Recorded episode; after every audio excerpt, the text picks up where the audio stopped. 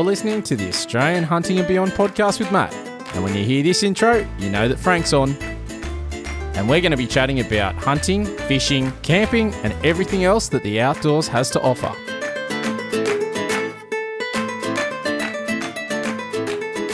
Let's get into it. There you go, Cody Gearin. Cop that, mate. Where's your intro song? Well, I thought I'd get him back because we uh, we were definitely I don't even know how to start this. so I thought I'd get him back after the uh, feral goat abatement plan to actually talk about what's been going on, uh, what's happened with me. There's been some uh, life's a bit of a roller coaster, Frank, and yeah. it's up and down and I get a lot of hate mail. No. Particularly from one person. Uh, that's my wife. Mm-hmm. And mm-hmm. You stir the pot like crazy. I really sometimes, when your name comes up on the phone and my wife's in the car, I hesitate to hit the pick up button. I'm not going to lie. But she uh, always forces me to pick up because the two of you together just, it's like open slather on me. And you keep saying it's about humbling me. I am now like six foot underground with any you know positive feelings I had about myself after you two. That's for sure. But yes, so uh, what's been going on with you? I've just been up and down. We had a, a very interesting camping trip, which I'm sure we're going to talk about. But I'm looking forward to hearing about that. I really am looking forward to hearing about that. I haven't heard anything about it, so it should be good. So Salami King has now sort of transitioned into Salmon King, I oh, believe. Salmon King, right. And then when I shoot a sambar, it'll be the Sambar King. Oh, just, how good would that be? It would be great. I can't wait for that day. But anyway, uh, yeah, no, I've been uh, jumping on and I have been doing a bit of fishing, getting some salmon, and it's been really good. Uh, providing some fish for the family. The kids absolutely love salmon fillets. And a couple of bit of abuse the poor Australian salmon as being a very poor table fish. In saying that, I went to with an open mind and did some research, did some YouTubing. Two guys out there I'll mention is Roger Osborne's Fishing. Awesome, awesome guy. Heaps of videos on beach fishing and catching salmon and catching beach worms. He's got some really good videos. And then Steve Starling had a look at his videos about catching salmon and how to prepare them for the table and everything like that. Like, I, yeah, I made sure that when as soon as I got the salmon in, um, just brain spiked them, popped a couple of gills, put them in the sand, and then like it would have been within you know the hour of killing them. And because it's you know either early morning or late afternoon, the sand's cool.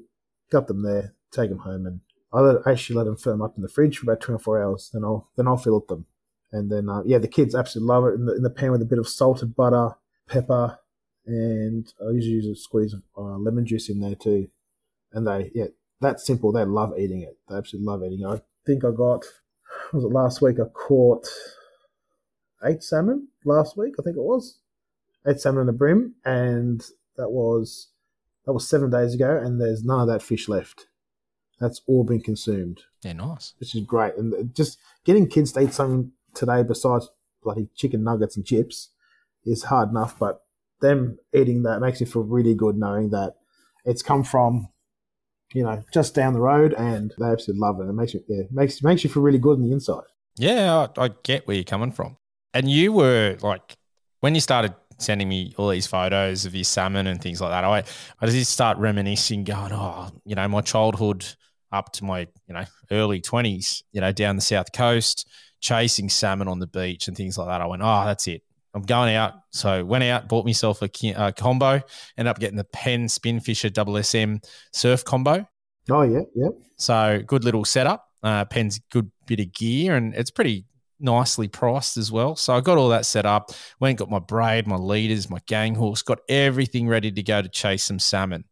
Mm-hmm. And um, that was the plan when we went camping, and that's been a bit of a roller coaster as well to try and get ready for camping. Yeah. So for people that don't know, I don't think I've posted much on the socials about this, but uh, I bought a camper trailer. I know I mentioned it with Naomi when we talked on that episode, but I did uh, quite a few sort of upgrades on it. So I went down the track of getting a new uh, pop top tent on mm-hmm. there, so rooftop tent, and end up going the Kings Grand Tourer X, which, you know, two clips and it's straight up. I'll tell you what, brilliant. So, so good.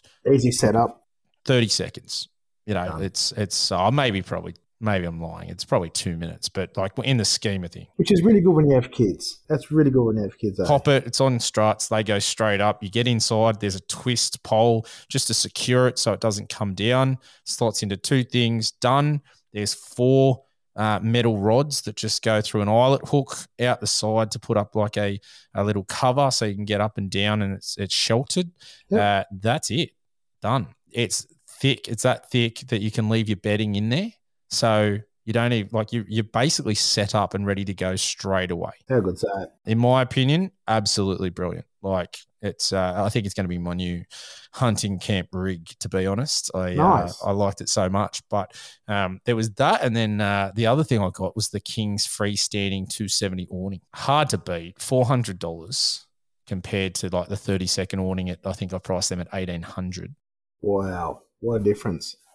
Massive. From all the reviews out there, people were just raving about it, saying it's probably one of the best things Kings have made. And and I'll say Kings hit and miss with their gear. hmm You read a lot of bad reviews. Look, in my experience, some of the products have been ordinary, some have been brilliant. Uh, I've still got a King's fridge.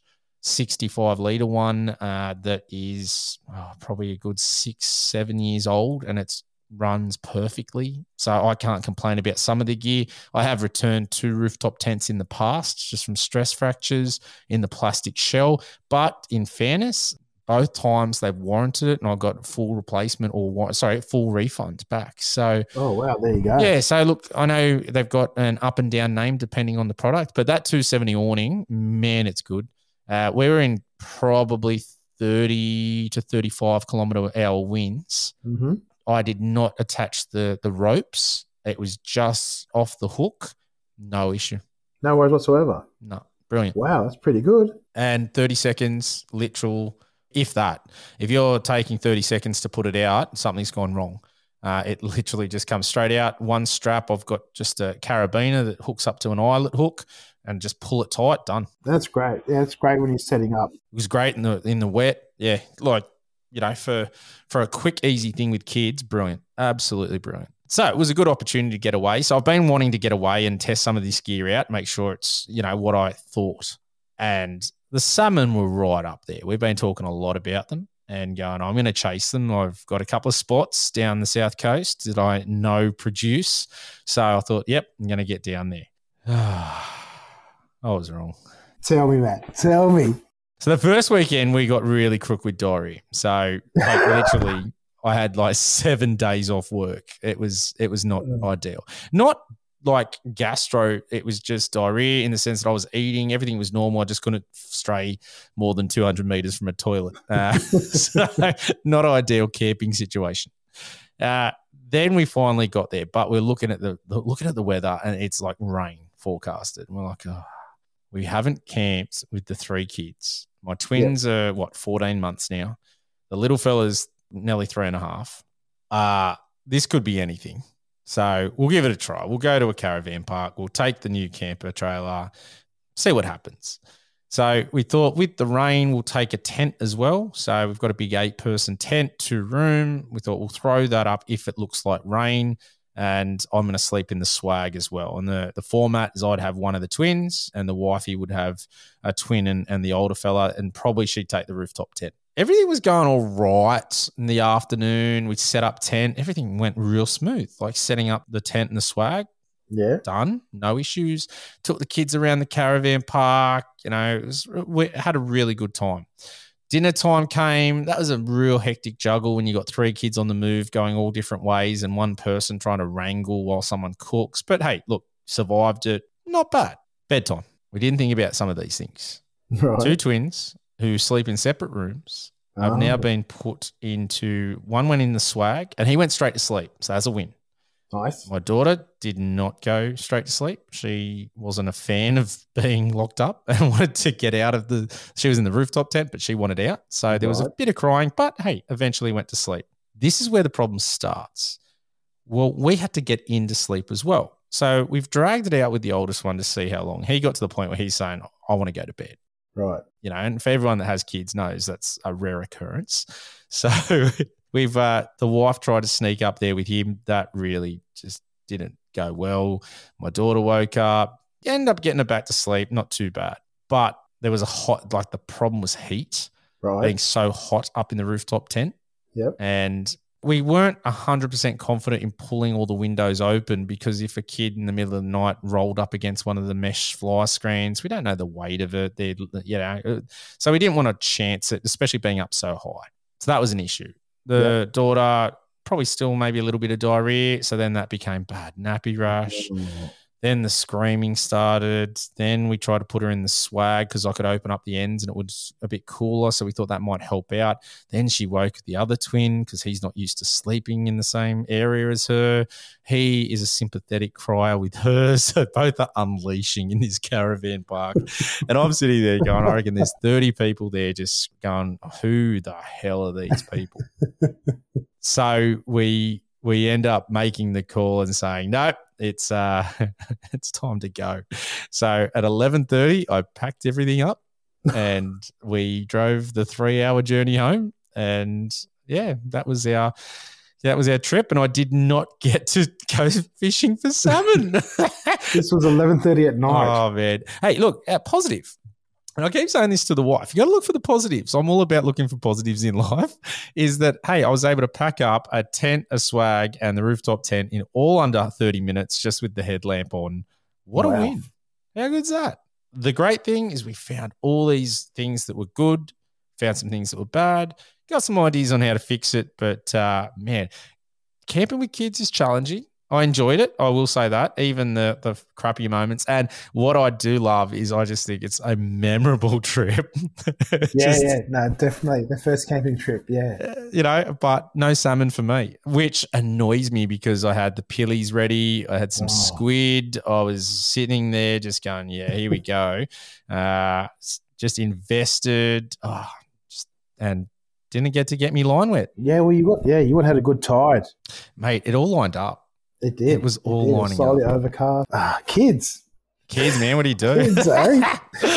uh, look, good fun. What do you do? Well, like, so I um I went for a fish on Tuesday afternoon because the girls wanted to go for a fish. So went took them to a new spot, and um, there was a heap of weed around, and I was a bit dubious, but you know I cast it in, and it would have been all three minutes later, and the rod goes off, and I thought, oh, I wonder if it's weed because it was just going out real slow picked it up and just started winding in and I just felt the, the beat and the hits. They're very faint. I thought, oh, I think I've got some weed as well as a fish. But wound in and then I gave the um, the rod to my eldest and then she uh, wound wound the rest in and we ended up getting this 72 centimeter salmon. It was an absolute beast attached to this. Yeah, nice. I don't know, I'm going to say about another five kilos of seaweed. So, but anyway, got that in, and then the next half an hour just, just ensued a.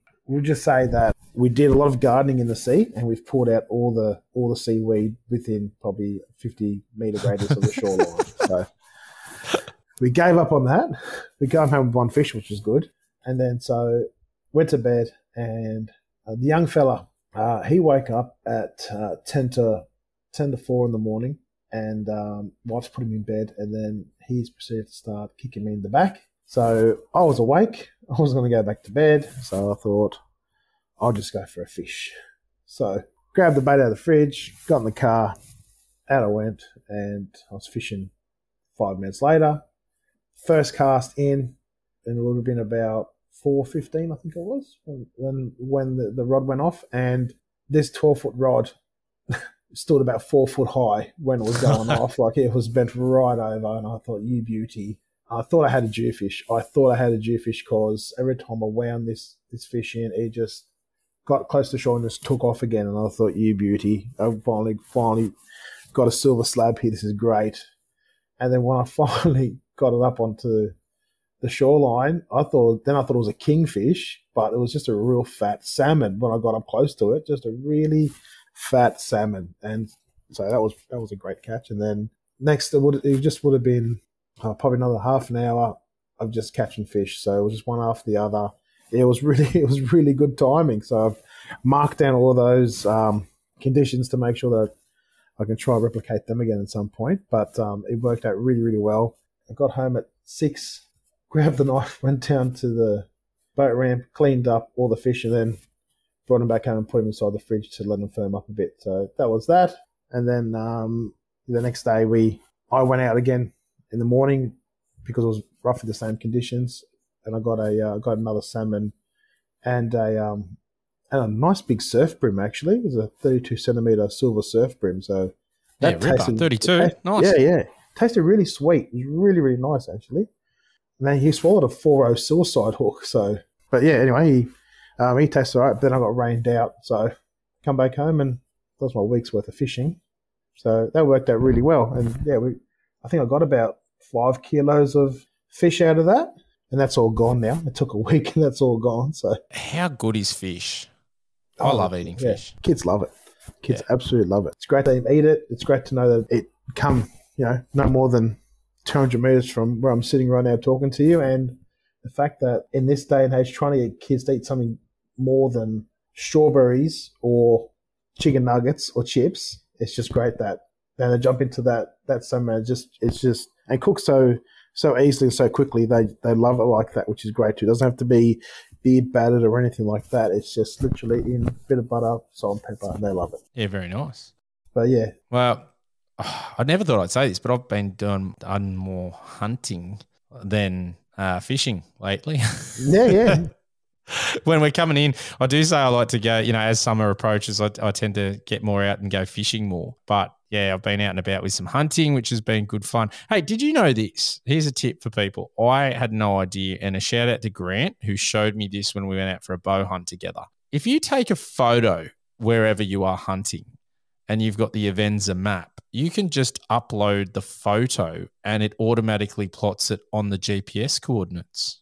Yeah, yeah. How good's that? I didn't know that. Yeah, no, you can also put a place mark there and just call it whatever, like you can call it trail goes northeast, and then you take a pit and yeah, I knew how to drop a pin and mark it, but I didn't know that. Hey, just walk around and take photos, and then you can sort it out later if you want, or you can do it on the spot. But yeah. it just yeah, you can automatically throw the photo up. So not only do you grab it, you can have a you know an identification image too. That's brilliant. Did not know that. So learnt that. Man, awesome. Thanks for sharing that when we were out, Grant. I uh, I'm definitely using that in the future. You can also share your tracks and stuff like that. Did you know that too? You can save that on layer. Avenza. Yeah, on Avenza, yeah. So you can okay. So is that on the paid version or the free version? No, it's on the free version. Okay. On the free version. So I had a mate. But you can only have two maps on the free version, isn't it? Uh yes and no. Yes and no. So I've got four maps on mine and three are active. Ah, so, okay. Yeah, that's what I mean. But so you you have to yeah, you can only have a couple active at any one time. At any one time, correct. Yeah, yeah. unless you're paid, and then you can have as many as you want. Correct, but uh, but say, for instance, you've gone hunting at this state forest, you know, three or four months ago, and then you want to go hunting at a couple other state forests, but you don't want to lose the information from that. You can save that layer. You can save that layer to your computer or to your device, and then when you um, go back to hunting that that state forest, you can then upload the map and then add that layer back to that map, yep. and then all your tracks and everything is still back on there. So you can save all that information, and then you can put it back on the new maps as they as they come out, or you can just just save them and keep them until you need to use them. Yeah, so, and, and, so my mate he did a a bike ride in a state forest because I wanted to see how accurate the tracks were in this state forest I'm looking at, and he has Avenza. He jumped on it. He put a breadcrumb trail out, and then he was like I was able to see some extra trails that aren't actually on the map that he was taking, and so I grabbed that that layer. So he sent me that layer, and which had photos and everything on it still, and then I could he emailed that to me, and then I could upload that onto my map, and I could see exactly where he had been and everything like that. So it works out really handy for stuff like that. That's a bloody good idea. I haven't thought about that because I do like riding motorbikes and, you know, haven't had one in a few years. Still got all my gear, but I haven't had a bike in a while. I used to ride a KTM 600 motard, which was just awesome because it had a long range fuel tank and you could get out in a state forest and just ride for as long as you want. And plus, it was road etc. Yeah, my, I think my mate's got the same. He's got a KTM as well. Yeah, brilliant bike. Um, But that is really interesting in getting out and just doing laps of a state forest to see what roads are good, what's not, prior to getting in there with the car. Yeah, that's interesting. I haven't thought about doing something like that. Well, here's another one for you. Here's another one for you. You can get onto bushwalking Facebook pages. Yep. And I'm on a few of those because I do love a bushwalk. so you'll find that some of those people actually use Avenza as well. Yeah, okay. And if you say, I want to know what this trail is like, you might find that they may actually have an Avenza breadcrumb trail they can email you and you can upload it and you can actually see where that Yeah, trail okay. goes. So, and you know it's walkable. If they've walked it, you know you can walk it yourself. Yeah, yeah. so it, there's, there's, yeah, there's another avenue there if you want, if you want to know if you get access to certain places. Yeah. And even talking to those people, you can, you know, you can ask them if they've seen any wildlife about them. I'm sure they'll tell you if they see the monarch of the glen walking, you know, in front of them with these you know, massive two trees hanging off its head. I've seen it just there. I'm sure they'll tell you that because it's not something that any human being misses. Yeah, yeah. Mate, on that, geez, driving home uh, between midnight and 3 a.m., the amounts of deer I did see around the Wollongong region, oh my God. No, there's roosts everywhere at the moment. There, are everywhere. I tell you, I saw a couple of nice stags uh, with some good sets of antlers on them. Uh, even the wife noticed and went, "Geez, look at that one! How good's that?" And I was like, "Yeah, very good." But uh, plenty, plenty around. Interesting how they were feeding though. For an animal that's gets hit a lot by cars, they seemed very switched on to cars. They were all sort of back off the road, obviously in the bush, but they they had extended out to eat, but they were sort of like if you can imagine just the f- closest bit they could get to the road to eat, but without exposing much of themselves to the road. Yeah, yeah. So they're still they're still in cover without exposing out their body. But that's a yeah, which thing. was their bodies were exposed just because there was no much vegetation, but it was almost like we know not to go on the road. We're trying to stay as far away from these flying cars that are going past us, but we really want to eat what's on the edge of the of the road. that's where at the well for this rain, it's where all the the nice little shoots were on Yeah. that edge there because all the water collects at that little spot. And that's why they they eat there. But yeah, you'll find they extend themselves out just to grab those little tidbits on the edge without having to jump on the um on the highway. But it's probably because they've you know, probably seen old Fred copper hiding before. Maybe, yeah, and they've gone, oh, I'm not going to do that. So, yeah. But got a mate of mine who works down there, and uh, quite funny, uh, got a call saying that there's been a deer hit out the front of his work, and um, and they wanted like them to remove it.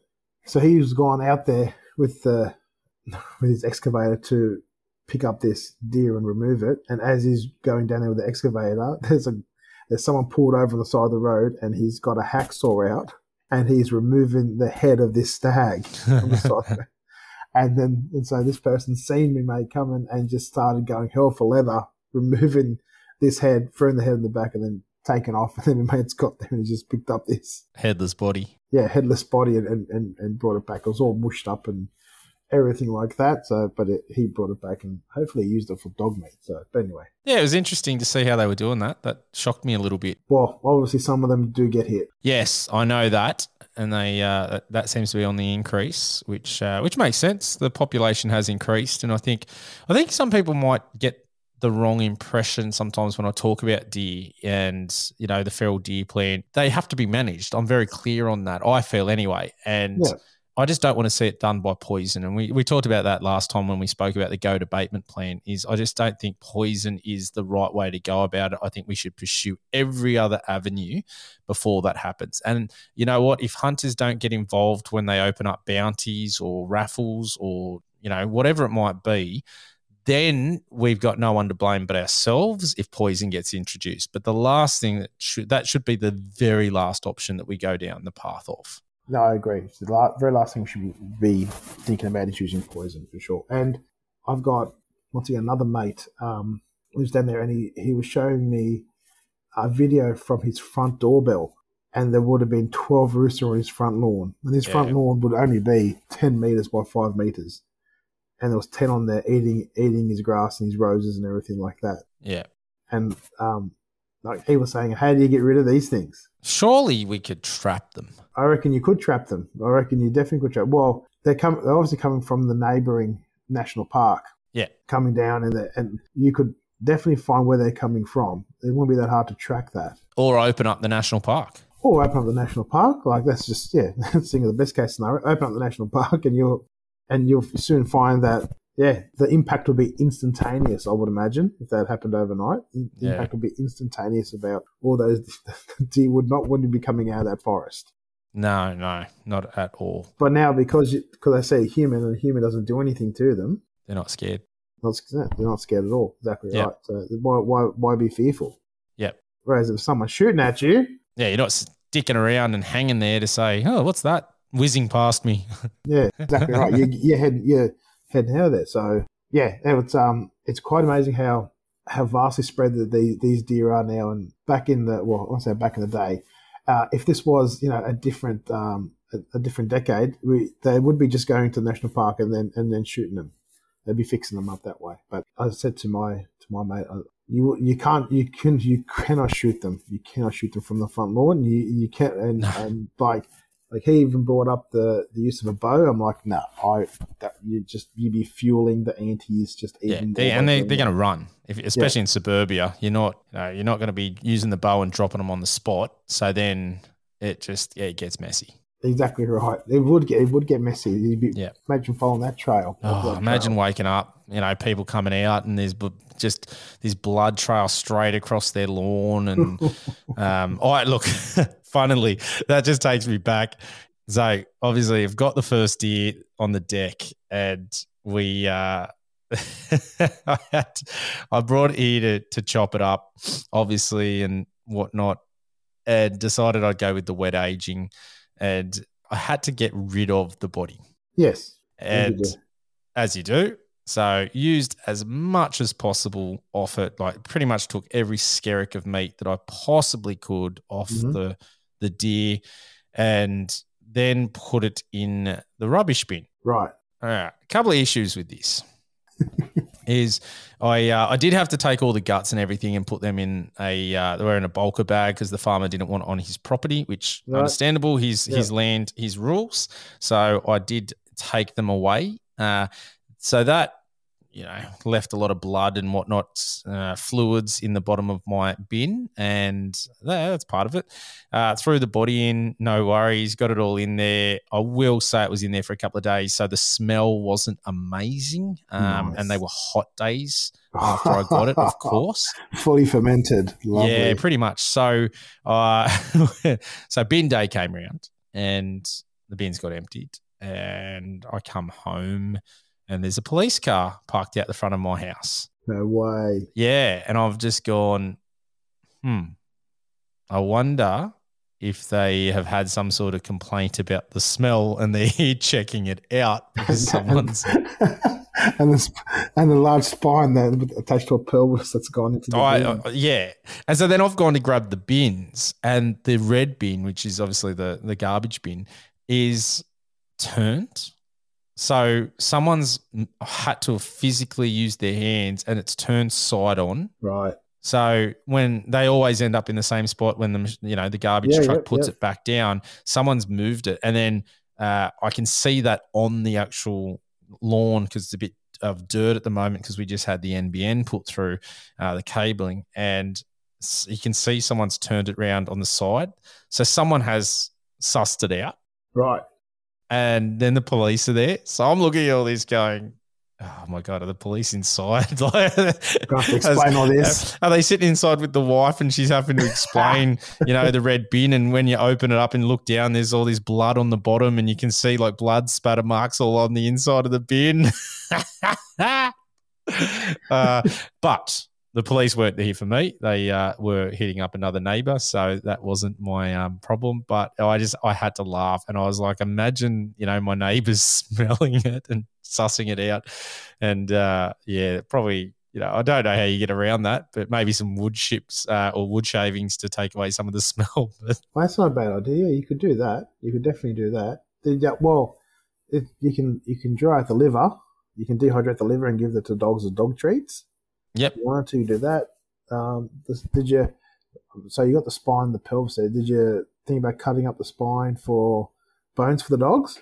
No, look. To be honest, uh, the way it all happened, I was very time poor as well. So I they they got a heap of venison, and they got a heap of bones, and I just was with the with the spine. I just yeah, I wasn't going to go down that pathway. It's a it's a big job, your first one, isn't it? It's a big job.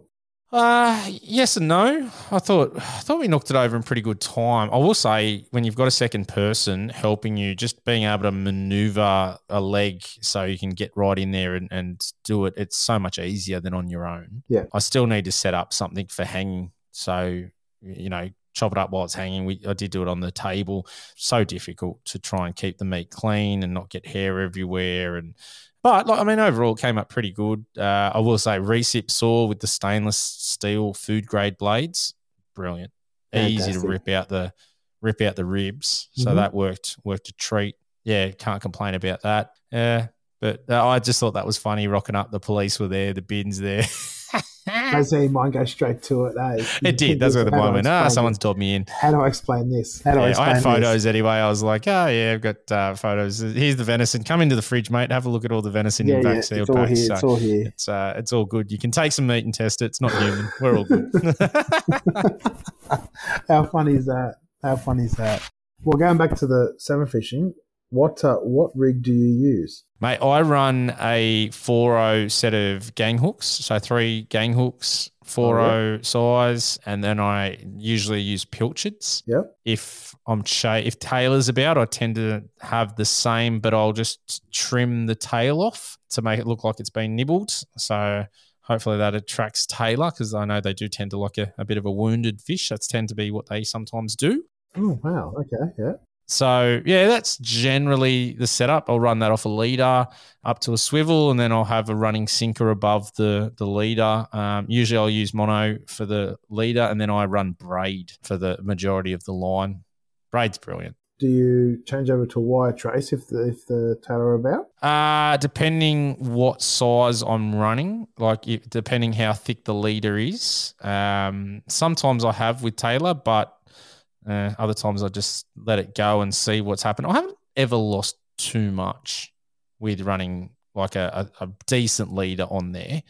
Yeah. But you know, I mean, each to their own. I I don't use a lot of wire traces. I'll be honest. Yep. Yep. Neither do I. What what, what poundage um, trace do you use? Uh, off the top of my head, what I've got running up there at the moment, I think it's about sixty pounds. Oh wow. It's, Yeah, so okay, yeah, decent. Yeah, it's- Yeah, I mean that you're going to have to have a. Oh, I think probably one of my knots will fail before the actual line or the braid. Yeah. yeah, right. Well, in saying that, that that salmon I caught on the on that on that early morning, that actually had a five o suicide hook in it. Yeah, yeah, okay. That was the real good fighting one, wasn't it? Yeah, it was a real good fighting one, correct? Yeah, and it had probably about a 600 mil leader on it, and at the end of the leader, you could still see the line. It looked like a bit of a pigtail, and you can see it was attached to a swivel at some point there. So that's the knot had failed, not actually the line, but the knot had failed. That was 60 pound line too. Yeah, okay. So it was quite interesting to see that the knot failed, not the actual line failed on the salmon. Knots are tricky, aren't they? They are because if you stuff them up, you, like a knot reduces the amount of breaking strain on your on any on any line that you use. So yeah, the better the better your knot, the well, better well tied your knot, the more breaking strain capacity it will have. Yep. So um, I found like with the the blood knot, if I'm doing a full blood knot, I pull it all tight and cinch it, cinch that coil down with my fingernail. Make sure you you live it up with a bit of spit, and then when you pull it tight, that tag I actually pull that tag as well, and then I'll pull the hook again, and then usually you'll find when you do that a second time that it'll cinch down just even more onto that tag end, and then you can trim that tag end off. You know, and I usually leave about maybe ten mil, maybe even eight mil Yeah. off that tag. Yeah, that, that I've never, I haven't had a one foul me in the last twelve months anyway. Yeah, okay. But yeah, Yeah. like even like twelve months ago, I didn't, I'd never did salmon fishing on the beach. It was just something, yeah, uh, I got, I got into, and yeah, just it was quite uh, it was quite good just watching a couple of videos and um, doing sort of the stuff. And now I'm just getting right into it. Like the other day, I went to BCF and like I'll use um, the I'll actually use a suicide hook on the bottom of my rig. So I'll run a running sinker rig as well, but uh, the running sinker will have a stop swivel, probably about oh, 600 mil from the bottom swivel, and then that will allow the sinker to run between those, those two points, and then I'll um, have a leader coming out from three-way swivel at the top there. If that makes any sense, and Yep. usually have a either a 2-0 or a 1.0 bait keeper hooks, long shank bait keeper hooks with the barbs on the end of them. Yep. I have one of those. I'll put a worm or a plastic worm on there, or a gulp worm, or Yeah. something Okay. like that on there, and then So that. you're a sec like a backup.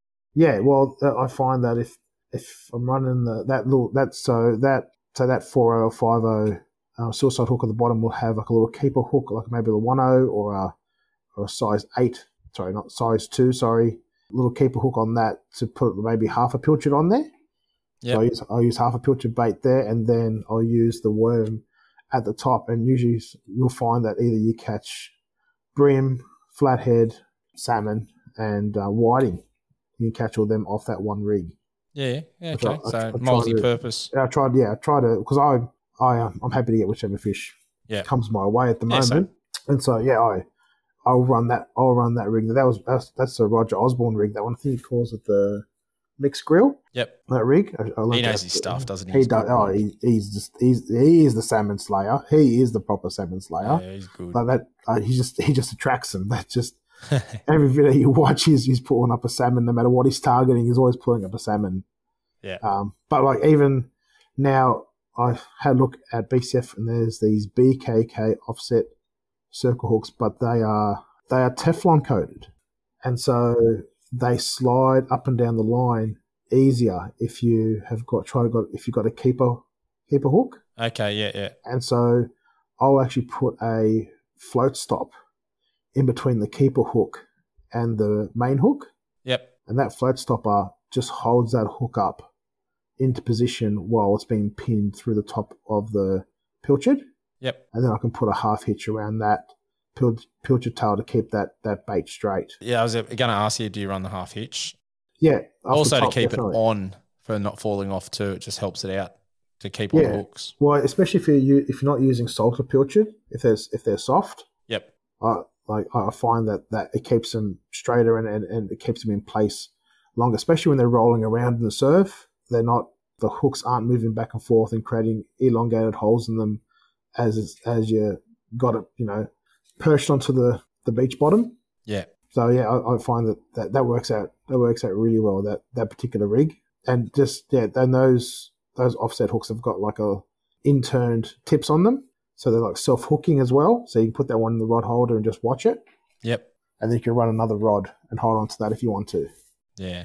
That makes sense. No, I'm a big fan of using two rods. Yeah, I I look, I'm not gonna lie, I used to. Now with the little kidlets, I reckon I'm gonna run one in the surf spike and be chasing a kid at the same time. Fair enough. That's fair enough. but um, yeah, I look, it's man, I love fishing. It's um, I I cannot deep sea fish. It's one of the things I super regret. I get really really bad seasickness, and yeah, I just I'm no good. Like I'll be honest, there's it, it might be mental, but I vomit on the ramp.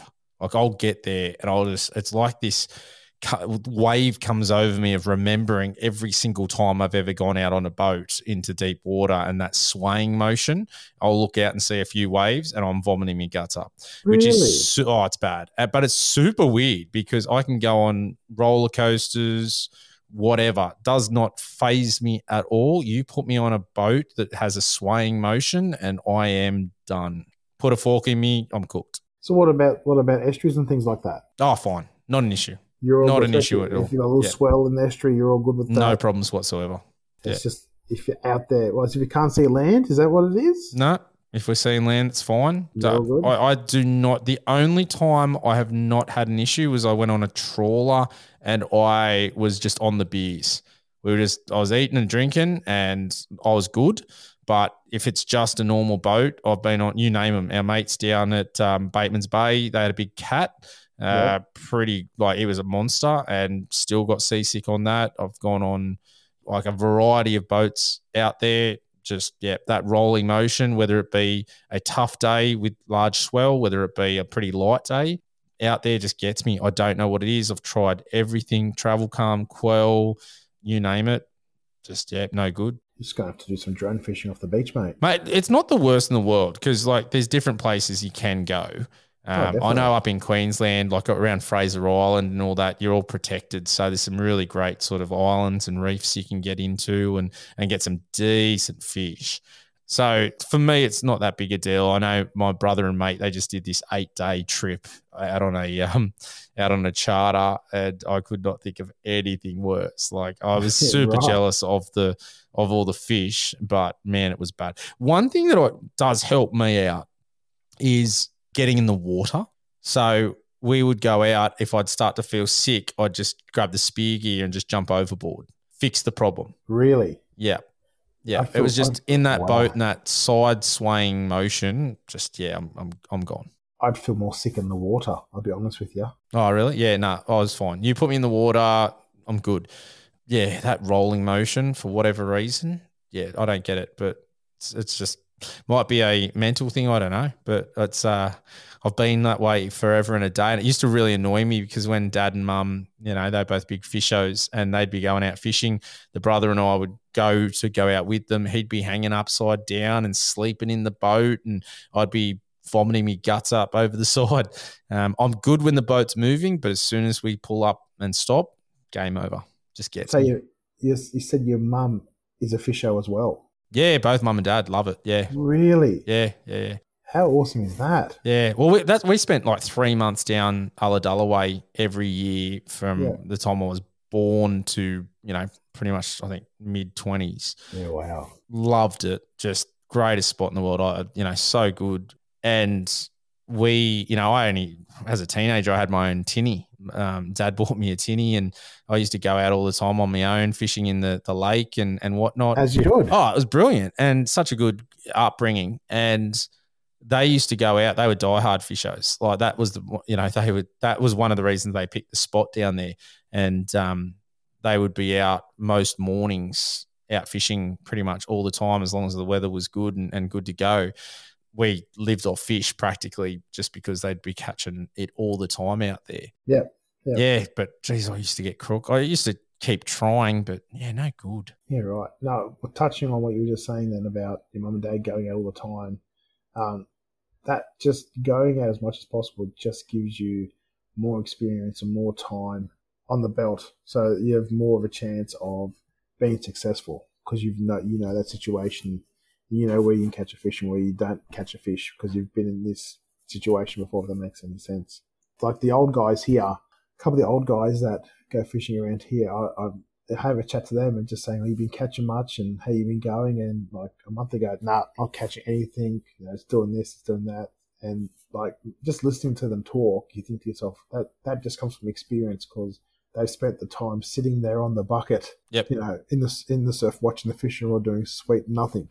And so, like one one guy, he said to me, he goes, he he said, the one thing he goes, I'll, he goes, I'll, I'll tell you something. It's not even a secret. But I'll tell you one thing. The more you do it, the more successful you'll be. You won't catch them from your bed, and you won't catch them from the lounge. Yep. So Agreed. no matter when you think is a good time to go, just go. If you're if you're looking at all the conditions, go the conditions aren't right. Just go, and then you then you'll know for yourself. You know, once you go there and you go, okay, that's failed. You're going to try something else. You're going to go to a different spot, and the wind's coming out in a certain direction, or the swell's moving in a certain direction, and if the tide's coming in or going out, and the moon's doing this, and it's a cloud cover. There's no cloud cover. Either way, you're gonna you're gonna work out the equation soon enough, just by being there and doing. it. I think we had this chat off air about deer hunting. Yeah, Is that the more times you're out there, the more luck you have, Yes. and the more opportunities you're going to get. And and I put my hand up and say, oh, I don't get into state forest anywhere near enough to be successful. And that's cool. I have no issue with that. Hopefully, that changes as my kids get older, and I'll have a bit more time out there with them as well. Mm-hmm. But the reality is, at the moment, that's just I'm not close enough to any to really get out there all the time.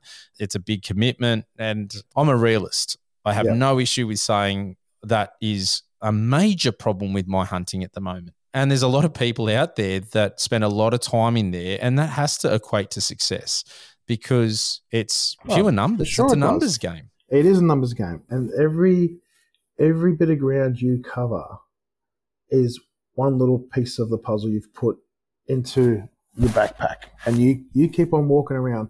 Eventually, it's going to happen. Eventually, you're going to meet up with a deer, and eventually, you're going to shoot one. Yep, it's that simple. I, I remember watching. I seen on Facebook. There was a story. I can't remember. It was which forum I was on, but um, there was this young fella and he got this Toyota Hilux. Over clear as day, got this Toyota Hilux and he fixed it up because he really wanted to go hunting in the Victorian state forests. Anyway, he got this little Hilux and it was a 2.2 litre petrol shitter. Yep. It, it would, could not pull the skin off a custard tart, this thing. right? But he bought it because he wanted to make sure that it was capable when, when he got to where he needed to go. And it was. So he went there, and he went hunting and just I remember watching post after post after post this guy going out there and he and he just take a picture uh, of of a cherry tree. Is this, is this a rub here or is this a wallow here? And then you, you watched it and every single week he had a question or he was and you can see he was spending time in the bush. Yeah. And in that eight month period, I reckon you might have put up 30 posts asking questions and things like that. And sure enough, there's a post comes up one day and there's there's a deer. Yeah, beauty. Because he's put the time in. He's just gone and he's looked at that spot and just concentrate on like one of those square kilometers at a time when you go to state forest. Just know every single little thing about that one square when you go out there and then go to the next one and then move to the next one if you want to. Like it and when you find sign, it's another thing I think I spoke to you about um, previously, is like when you find sign, just don't move to find sign if you've already got sign in front of you. Yeah, that's I've used that before and I've said that quote because I think that's a really good one. And it makes sense, you know, from a theoretical perspective, it makes sense if there's sign there and it's fresh sign, there's yeah. animals in the area. Yeah. You know, why are you going to search massive amounts of ground for more animals or more sign. So it does make a bit of sense. I, I really want to speak to a lot more state forest hunters to get their different ways of hunting, whether that they're doing stalking or they're doing more sit and waits in state forests once they find good areas because that is going to pay off more. Yeah. I know everyone has their own different styles, uh, but it's something I've been sort of reflecting on mine going, am I moving too much? Should I, you know, I've got some really good spots. I've got some great trail camera um, images of fallow and sambar and, and things in spots that I hunt. Should I be getting in there real early and just spending a bit of time sitting and waiting and seeing what's walking around, as opposed to me walking around making a lot of noise and maybe not even seeing things that I'm, you know, they're taking off well and truly before I'm, I'm even noticing them. Yeah, I'm interested to see people's journey from go to woe. Yeah. Uh, over over a broad range of backgrounds and stuff like that. I really would love to see, like, how many times they visited a particular state forest before they were successful. Yeah. You know, and and if their success was pretty much just walking upon and going, oh, there's a deer just up in front of me and I shot it, or I seen sign and I stuck with it and found more sign and thought I should sit down here and then I did sit down there and the deer came and I shot it. Like, I'd love to know how they came to getting the deer down and whether it was either by luck or it was by chance that they came across sign and thought, okay, I'm going to utilize this moment and sit and wait or something like that. Yeah. I, I really would love to, yeah, ask yeah, a couple of people just to see how they went with their first deer on, on the Deccan State Forest. It'd be very interesting to see like how they got it done. I'd love a bit of a survey, like a poll on how it geez, it'd be hard to work out and how to work out the questions and responses, but I'd love to know the differences between stalking, sit and wait, ambush, like what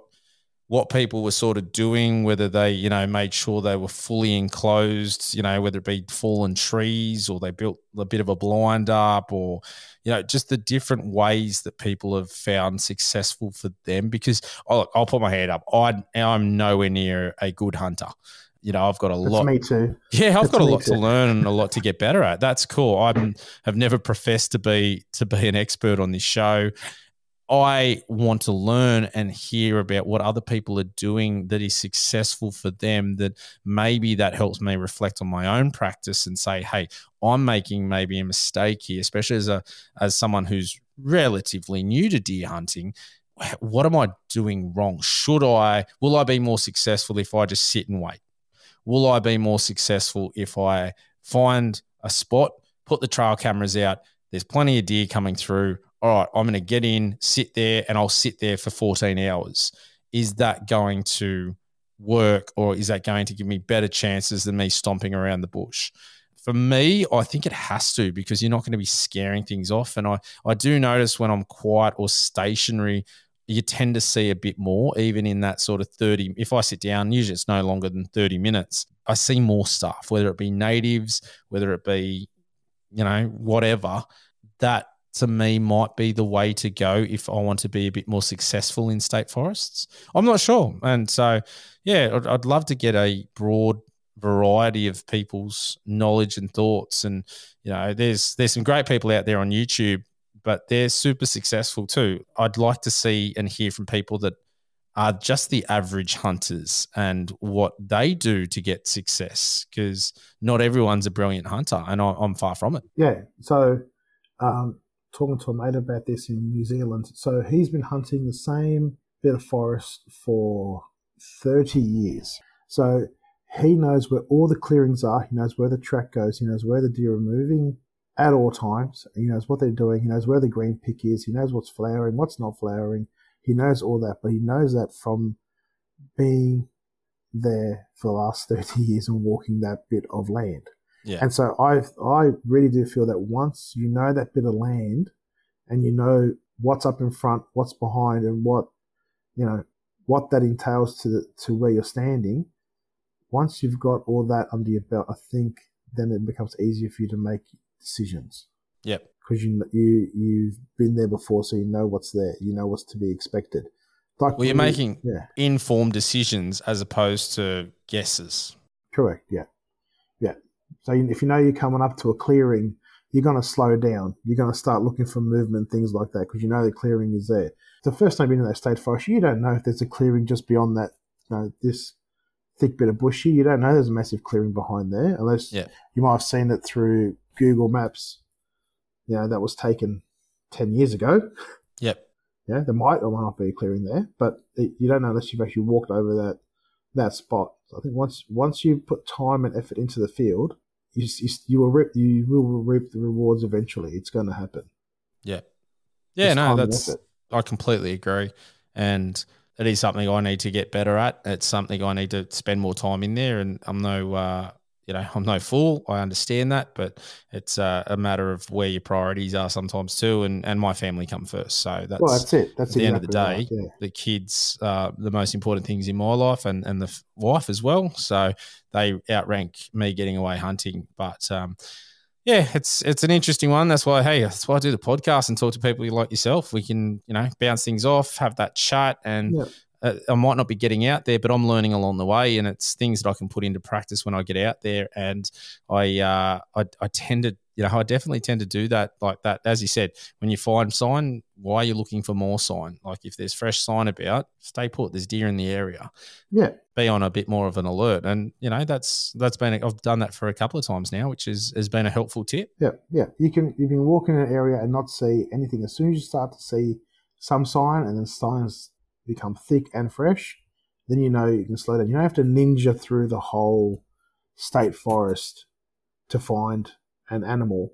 But as soon as you start seeing sign, yeah, that's when you start slowing down and starting to, to creep around and seeing what else you can find. There's no need to ninja the whole the whole time as Yep. well. That was a good tip I was told as well, which makes a lot of sense. Yeah, hundred percent. Which makes a lot of sense. But yeah, it, it, it's a yeah. interesting to see different people's um, experiences with state forest hunting and how they're like they're successful. Like how many trips they made and how many trips they went to the same state forest before they were successful. I'd love to know those figures there. yeah, some averages. Figure. Yeah, yeah. some I'd love to see some averages across the board. You know, did they jump from forest to forest? Did they spend all their time in just one, getting that right? Was it multiple? Yeah, there's so many different ways you could do it, but geez, I'd love to know some stats and some averages just to say, oh, yeah, that makes sense. That would be not a bad one to target that, or, or just to try it and see, you know, see a different aspect of it. I do have a problem though. Every time I sit and wait, I get bored. And I'm like, nah, I'm just, I, I need to be out there. It's, um, it's, it's one of the things I, I still prefer spearfishing to fishing because I like to see the animals. Yep. And even if I'm not successful, I'm seeing them. I might not be able to shoot them in the water, but I'm seeing them. And sometimes that's better than just being up and not getting bites. And I feel sometimes that comes when I'm hunting. Funnily, when it's with the bow, I'm more than happy to sort of stand, sit, wait because it's I know you've got to get super close. Yep. And I tend to do a lot better and I'm happier to wait for a lot longer. But when the rifle comes out, I uh, really struggle to sit, sit still. you know you have more reach with a rifle, so therefore you're trying to, I suppose, encapsulate a lot of area around you where you know you can reach with the rifle instead of just staying put and just waiting and, and watching. It, that's yeah. It, I've got a I've got a mate Dave, um, and he went away with the Cutlass campfire. So shout out to Dave. He went the first year with a bow, followed everything that Ian told him to do, and he sat off um, this particular rub for five days straight, and he's seen so many deer, but he couldn't shoot one because they were just out of his comfortable bow range. All the credit to him, didn't take the shot. Fantastic, great, great stuff. The next year he comes back with the two four three, and first day he gets there, goes back to the, that same spot. Yep, all fresh. Sits back in his, in his little, not blind, but he, he aligned some bushes so that way he was a bit more concealed. And sure enough, like first day he was there, bang, got his first deer, shot his first deer because they came in. And good for him to have that much patience the year before, but he knew because previously if he sat in that position that it would happen. So he did the exact same thing the year after with something with a bit more capability in range, and bang, he's got he's got his first deer in the state forest. Well, first deer altogether, I think it was actually. But yeah, like, but he had to go through that process of sitting there on that spot for that week yeah. and seeing multiple deer go past him before he came back the next year and go, that's it, I'm going to get her off and I'll get one next year. And he did. Yeah. He did. So lesson learned. And yeah, that, know, 12 months later, there, there he is with, with his deer on the ground. So good on him for doing that. And, but that's from him sitting down and, and watching and observing Yeah. for that full week. So good on him for doing that. Yeah. Anyway, we could all learn a bit from him. Mate, it's uh, what I like about hunting. You're always learning, and no matter how you, how good you think you are, you're probably hunting something that can definitely humble you. And that's for me. I love it. I just it's such a challenge, and it's great. Hunting, she's a tough mistress, that's for sure. Yeah, for sure. She's a tough mistress. All right, mate. Good to catch up. Thanks for coming on. Appreciate it, and uh, best of luck. You know, wrangling those salmon and all the other fish that you're smashing out down there. And we'll, uh, I'm envious, and hopefully, I'll be getting a line wet very soon, and uh, I'll uh, be able to eat some nice fresh fish. Yeah, I'll bring some up next time I'm there, mate. Don't worry. That's probably the only way I'm getting some. so, all right, too easy. all right, Frank. Thanks for that. All right, listeners. Bye for now. If you have a topic, guest, question, or any gear that you want to hear about on the podcast, shoot us an email Australian Hunting and Beyond at gmail.com. Alternatively, find us on Facebook, Instagram, and Twitter. All the links are in the show notes. If you haven't already, make sure you give us a review and subscribe to our podcast on whatever platform you're listening on. Thanks for joining us, and we'll catch you next time.